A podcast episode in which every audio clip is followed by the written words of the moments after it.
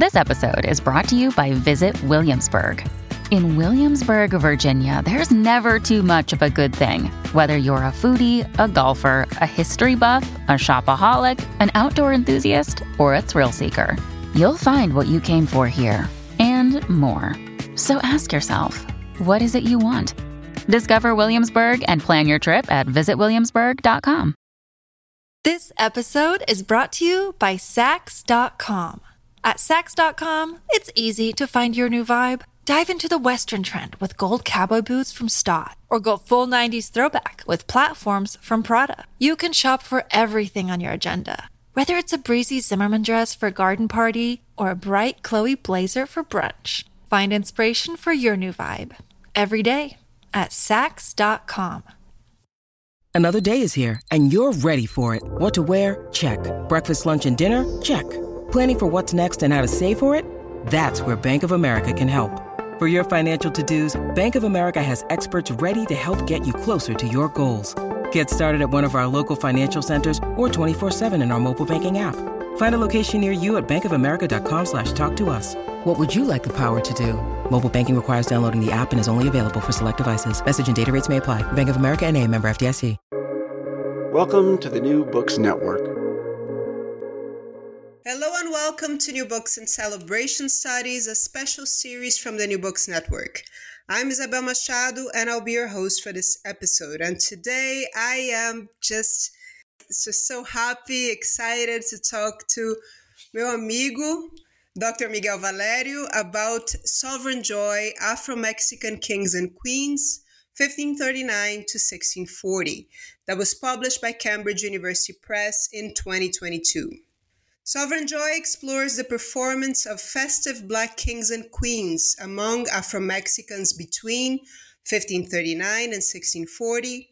It illustrates how the first African and Afro Creole people in colonial Mexico transformed their ancestral culture into a shared identity among Afro Mexicans, with particular focus on how public festival participation expressed their culture and subjectivities, as well as redefine their colonial condition and social standing. As the book beautifully shows, through performance, Afro Mexicans affirm their being, the sovereignty of joy, and the joy of sovereignty. Dr. Miguel Valério is assistant professor of Spanish at Washington University in St. Louis.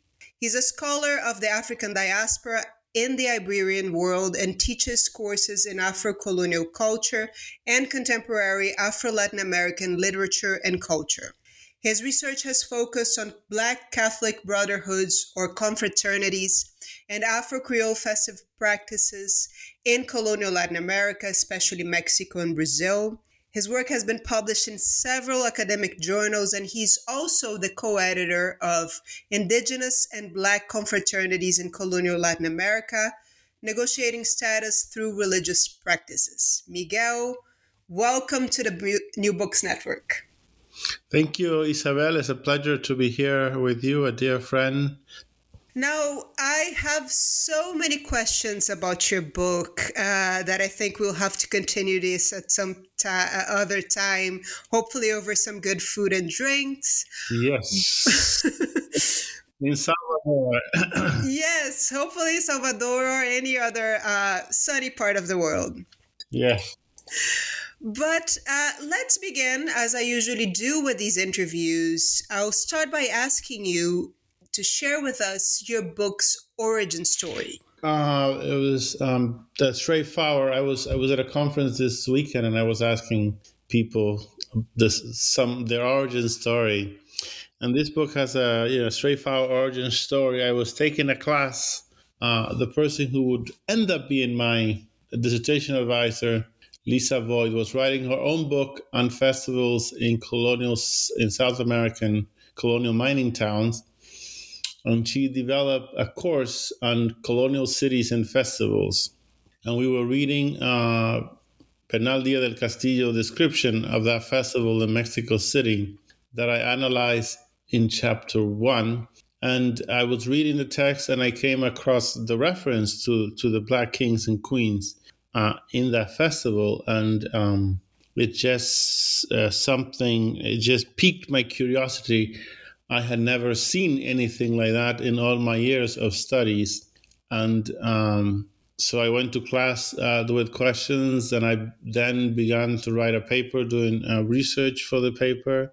Uh, the paper was very well received; it won a prize, and uh, uh, then then I I I began looking for more examples of this in Mexico, uh, where I discovered that it had not been studied. So it has been studied, as you very well know, uh, in Brazil. This is a very well store, uh, very well studied uh, tradition, and um, Peru, uh, Buenos Aires, uh, Panama, to a lesser extent, and even Cuba. But no one had has studied it in Mexico and I found all these examples um, in Mexico uh, that, as you noted um, in some comments, it puts Mexico at the center of the formation of, of the Black Atlantic very early on because these are the first example that we have of this tradition in the Americas, and they're appearing in Mexico, a place that is not normally thought as an important site of the development of Afro Latin American uh, history and culture. Yes. So l- tell me, how did you decide and why did you decide to investigate this particular time frame? So that also was um, kind of given to me. The first example that I found was 1539, uh, which is the, the example study in chapter one. And then the last example that I found was 1640, so that um, when I was uh, when I was a kid, I had this book that I have since lost and have not been able to to to find, which was called 101 poems. And the idea is that if 100 is a perfect number, 101 is more than a perfect number. In, in any event, um, besides that personal connection, uh, it seems to have been given to me to have that 101 uh, become something permanent uh, for me in the way that that that these festivals were given to me. So that 1640 was the last example that i found of a text describing afro-mexican uh, festive practices uh, although i look hard and wide for other examples. And in the conclusion i i deal a little bit with um, with one of the other one of the only other texts that has makes a very minor mention to Mexicans engaging in, in, in festive traditions, but uh, uh, it, it's not nothing compared to the those four examples that I found in those 101 years. But it's also significant that it ends in 6040 uh, because that's the end of the Iberian Union, and that's also the end of the importation of Central Africans to Mexico. So that be, between 1580 and 1640 is a time where the largest number of, of people of African descent are brought to Mexico, and uh, a tradition that is linked to Central Africa, and it's also um, is uh, and the, most of them are coming from Central Africa that are being brought um, uh, to Mexico at that time, and then that ends in 1640 as well. So it's also uh, historically significant that it ends there. Yes, and I'll ask you both about uh, these Afro Mexicans in that period, and about you know this question of why uh, the story ends here in a minute. But I wanted to let's open uh, the book right. Let's start by the gorgeous cover and by this title. I think I mentioned to you that your book had me at the title. So uh, I want us to unpack this a bit because this is not only, you know, a, a, great, an important contribution that your book is making, but it, you are also dialoguing with this exciting uh, new body of scholarship on decolonial joy that you reference in, in your book. So, first, how do you define sovereignty? So, uh, uh, in the in the book, I have uh, two definitions. Identify two types of sovereignty. One is the communal sovereignty that uh, the people staging these um, these performances, they belong to confraternities, to brotherhoods. And as confraternities and brotherhoods, they have this communal sovereignty in the sense that for Black communities, this was the only safety net. And uh, they had autonomy in setting their charitable as well as their cultural priorities. Um, that although blacks were prosecuted in Mexico for this tradition, they insisted on performance, uh, performing with this tradition. And so there you have a, a, a communal sovereignty. And then what I what I call discursive sovereignty, which is the sovereignty that is uh, that is staged in the performance itself, right? It is a symbolic sovereignty. It has huge political implications, especially in the context of Mexico, where, which is the only place where blacks were um, killed by the state for for their festive traditions. And uh, so, so staging these performances in this world uh, is so powerful and there is also a discursive sovereignty by appearing uh, with you know with royalty, with sovereignty uh, that expresses um, this this communal sovereignty and this uh, discursive sovereignty uh, about um, the way I define it is uh, the stories that we allow to tell ourselves about ourselves, right? That we tell ourselves and others about uh, what we are. And here, you know, they tell a very powerful story about not being uh, helpless uh, uh, individuals, but rather being a powerful collective that has sovereignty in their community and also can uh, stage these, these powerful expression of black power, black joy also. Yes, then let's let's talk joy. Um, tell me about joyful defiance. Uh, I think this. I again, I've mentioned this to you before, but this is a concept that resonated with me even before I had a name for it or a clear definition. Uh, and I, as I told you, I wish I had your book when I was writing mine, because I'm particularly interested in this idea that, as you write here, to study joy is not to forget pain. Uh, right. So that in the Black experience uh, in the last 500 years, uh, of course, the, the larger story or the the story that is at the forefront uh, in most of the time is a story of, of slavery and all its violence. Um, but and so we don't forget that that that's part of the story. But there is also not to see the whole story as black people saw it themselves, right? So that I began the book with a preface about the summer of George Floyd and people marching and dancing in the street. Uh, you know, they were claiming Black Lives Matters in a joyful way, right? So that that um, that these expressions of joy are they, they you know, are an expression that Black Lives Matters is a joyful defiance, right? A world that seeks to impose a sort of social death we joyfully defy that uh, not to have joy just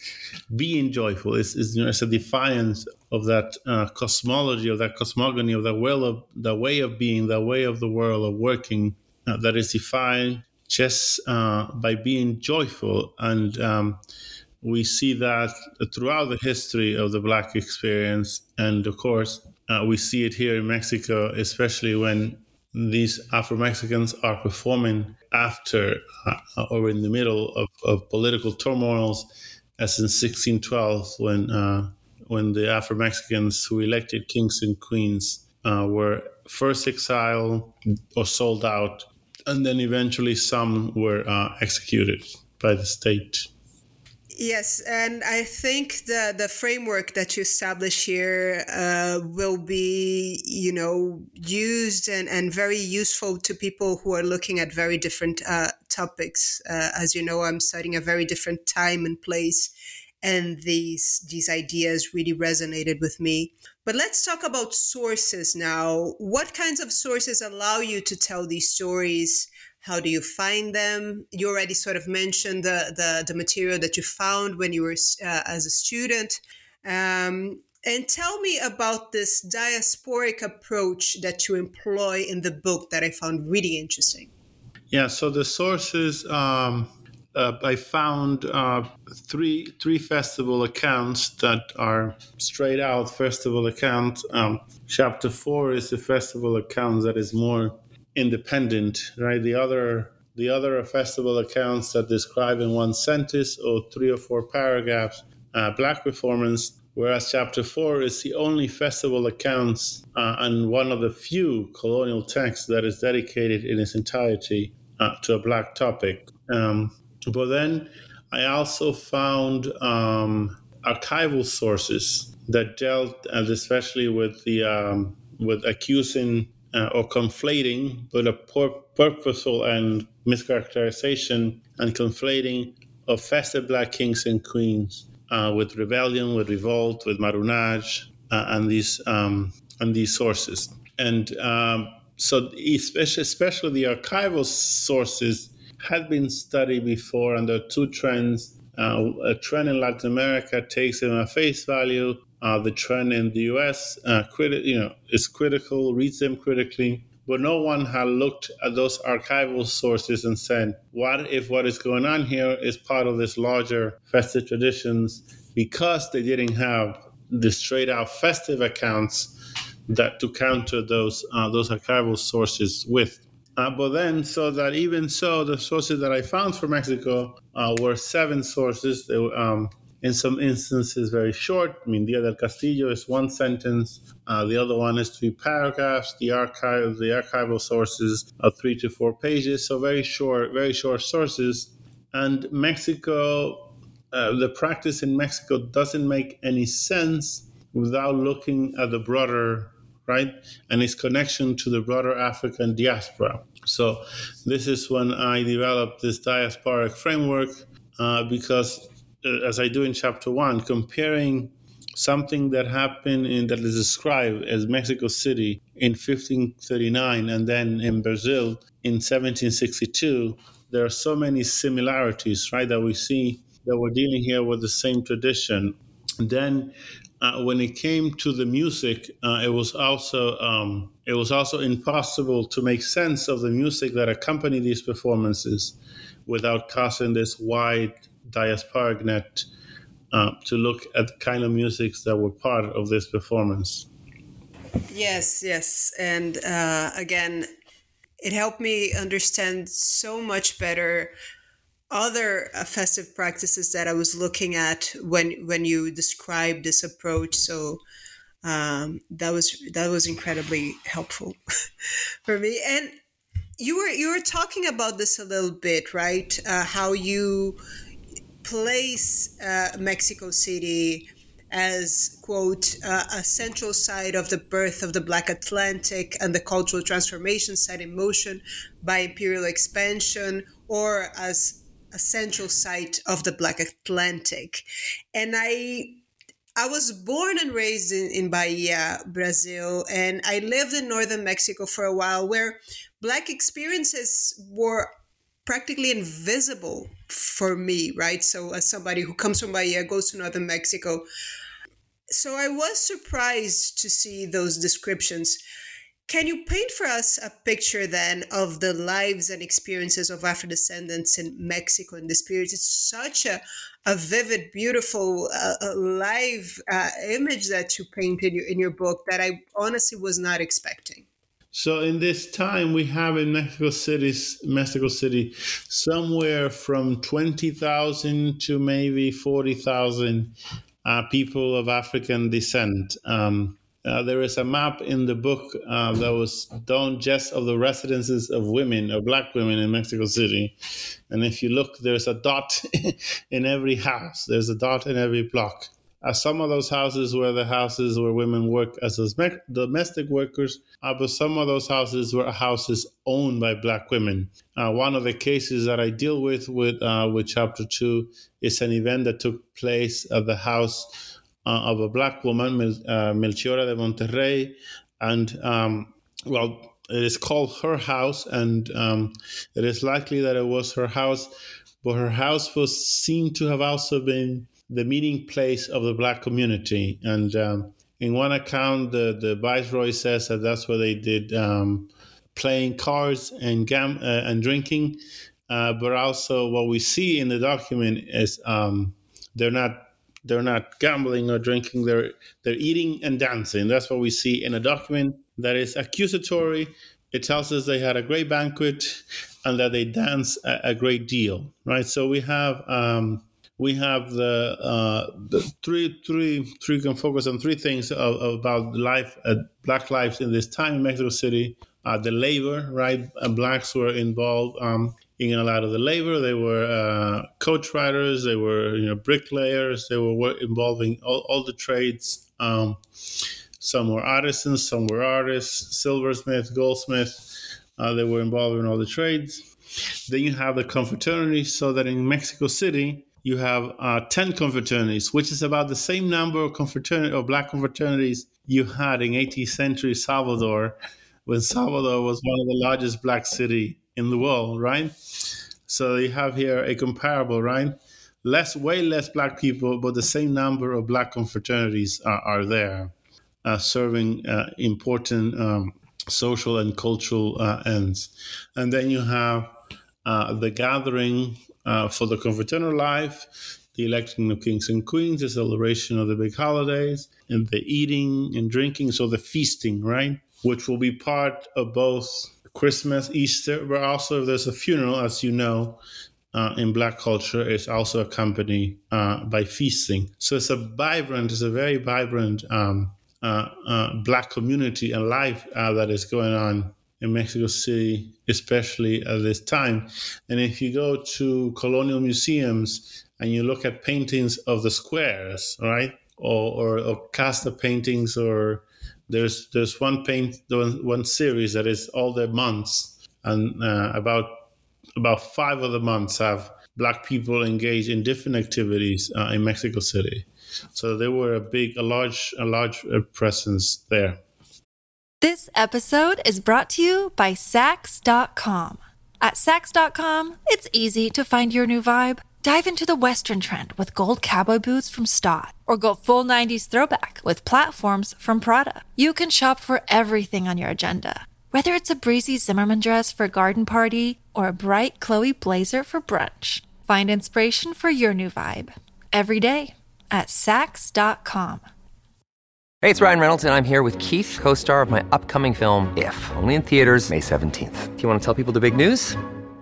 All right, I'll do it. Sign up now and you'll get unlimited for $15 a month in six months of Paramount Plus Essential Plan on us. Mintmobile.com slash switch. Upfront payment of $45 equivalent to $15 per month. Unlimited over 40 gigabytes per month. Face lower speeds. Videos at 480p. Active Mint customers by 531.24 get six months of Paramount Plus Essential Plan. Auto renews after six months. Offer ends May 31st, 2024. Separate Paramount Plus registration required. Terms and conditions apply if rated PG.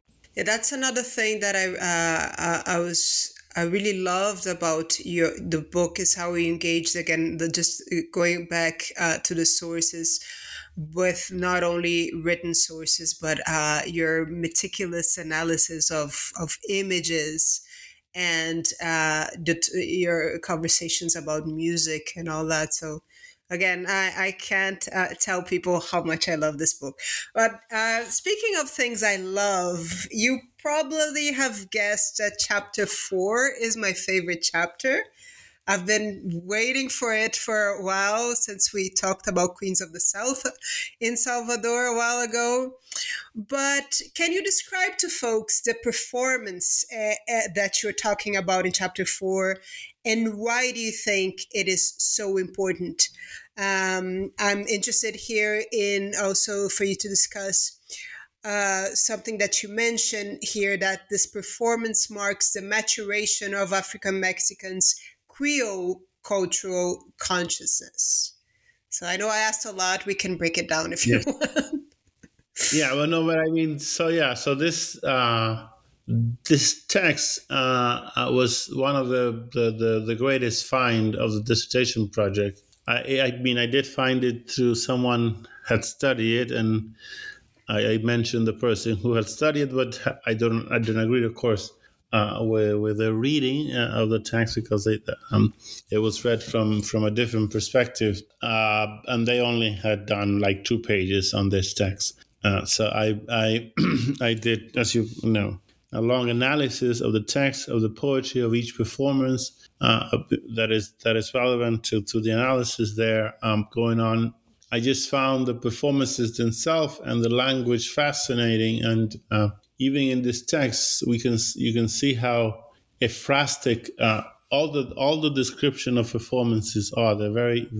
That's why I found visual culture very helpful to, to do this work because the, the texts themselves are very visual. But uh, for listeners, uh, to describe the performance is uh, 12 black women um, in Mexico City who perform for the incoming viceroy as the Queen of Sheba, of course, the Queen of the South uh, in the Gospel and all the implications. Um, people may be watching the Queen of the South in Telemundo.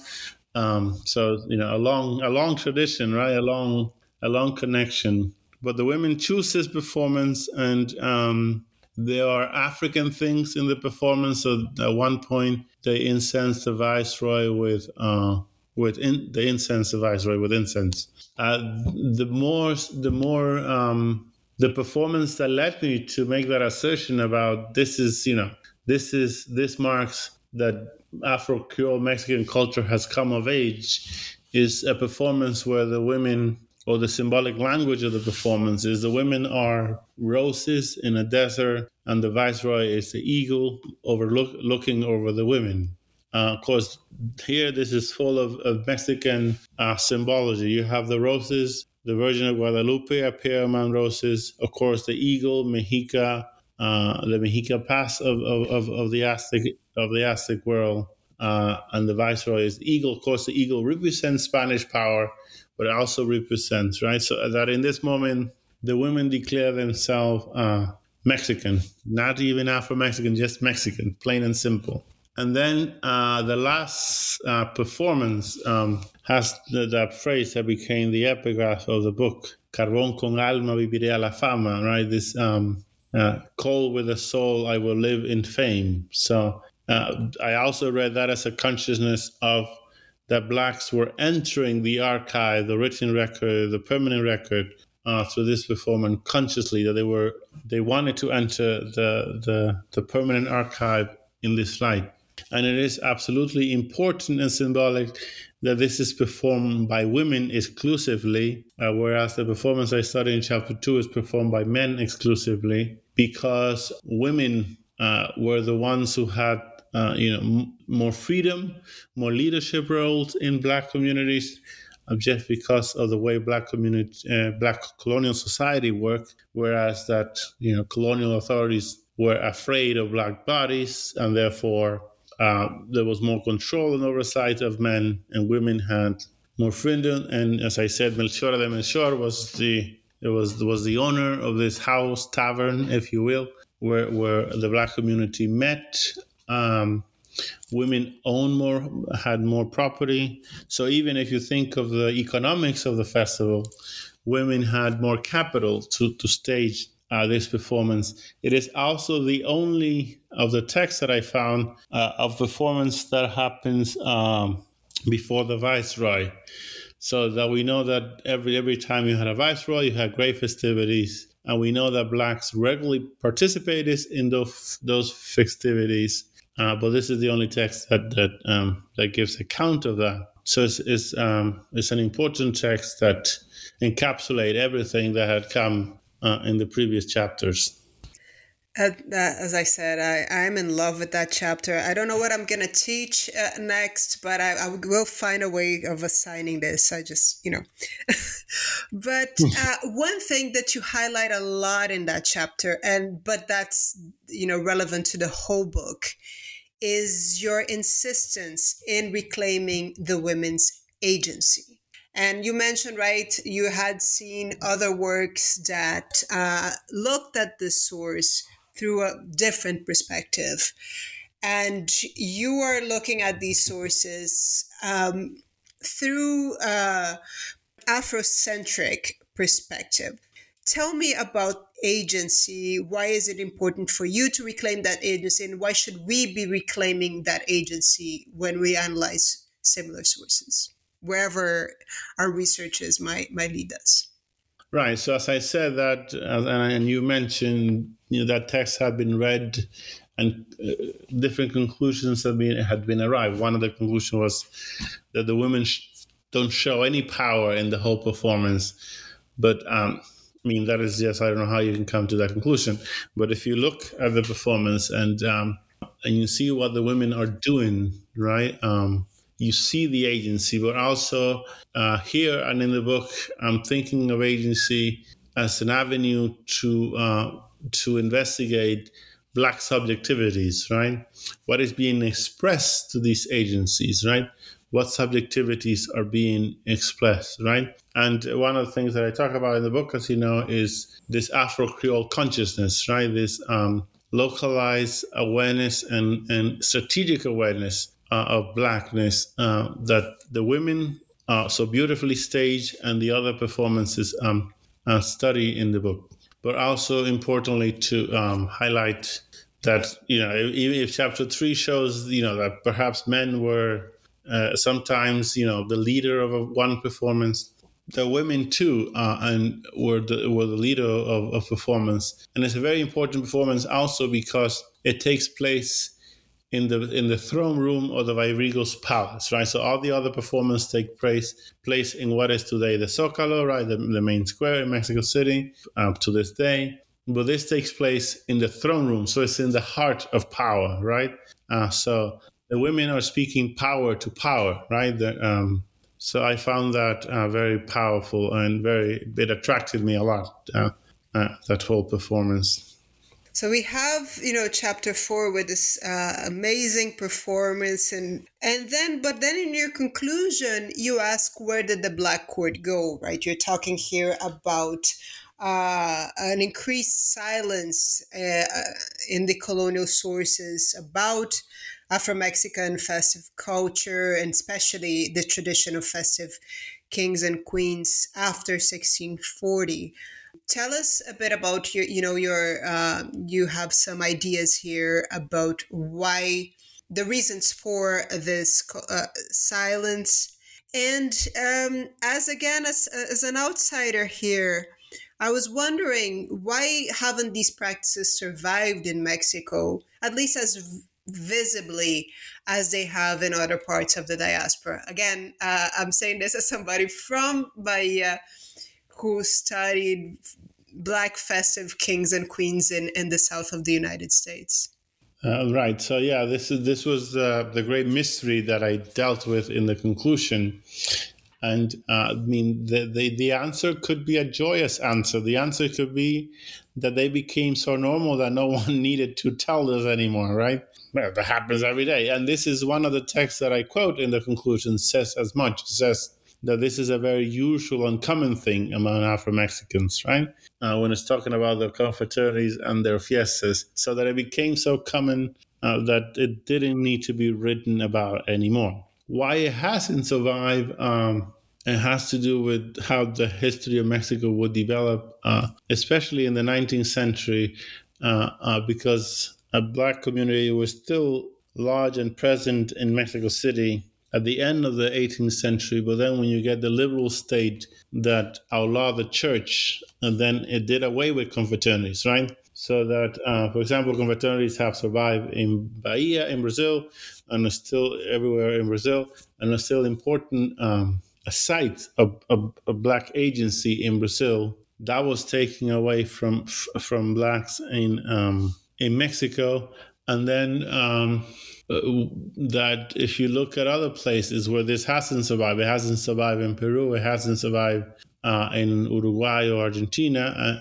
also uh, countries that also took on the discourse of, of whiteness and later mestizaje, right? I mean, especially Mexico and Peru took on the discourse of mestizaje or indigeneity, so that black culture got pushed to the side, right? So that you said you didn't think of Mexico City as a black site because when people think back Black Mexico today, they think uh, Veracruz or Guerrero. Oaxaca. Right. Oaxaca or, or Guerrero. But uh, because um, that's where our communities had freedom to continue being, right? Whereas uh, in Mexico City, they had just been um, they have just become part of the greater milieu, and the black identity has been erased. So the black culture has just been erased. That's not um, something that is continue. There's no continue uh, discourse about blackness in Mexico City. In Buenos Aires and Uruguay, they continue to the earliest 20th century, but then also also got pushed to the side there. So, but that, what we see in the in the after 1640 also is the beginning, right, of that. Uh, could also be read as the beginning of that erasure of black culture from Mexican culture.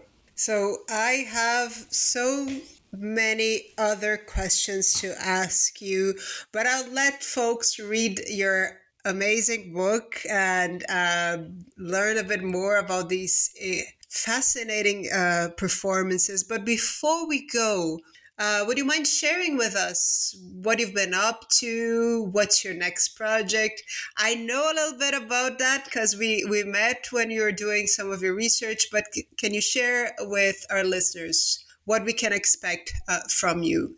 Yeah, so um, I'm working on my second book, which is looking at Black confraternities in Brazil there are two chapters on festivals which come towards the end of the book, uh, but I think that the new the new research in terms of that book is looking at the churches they built as archive, as artistic expression, and also um, I'm going to be thinking a lot about what does it mean to have your own space. So that we know that brotherhoods in Mexico and elsewhere in Spanish America and the Iberian Peninsula didn't have their own churches. Um, they had altars or chapels inside convents or churches. But in Brazil, as you know, they had their own churches and along with the with the plot that comes with the church, so that they had the church in many instances, the cemetery next to the church or the graveyard next to the church, and a little more space, right? And that that also is key to to how uh, colonial culture, black culture was able to survive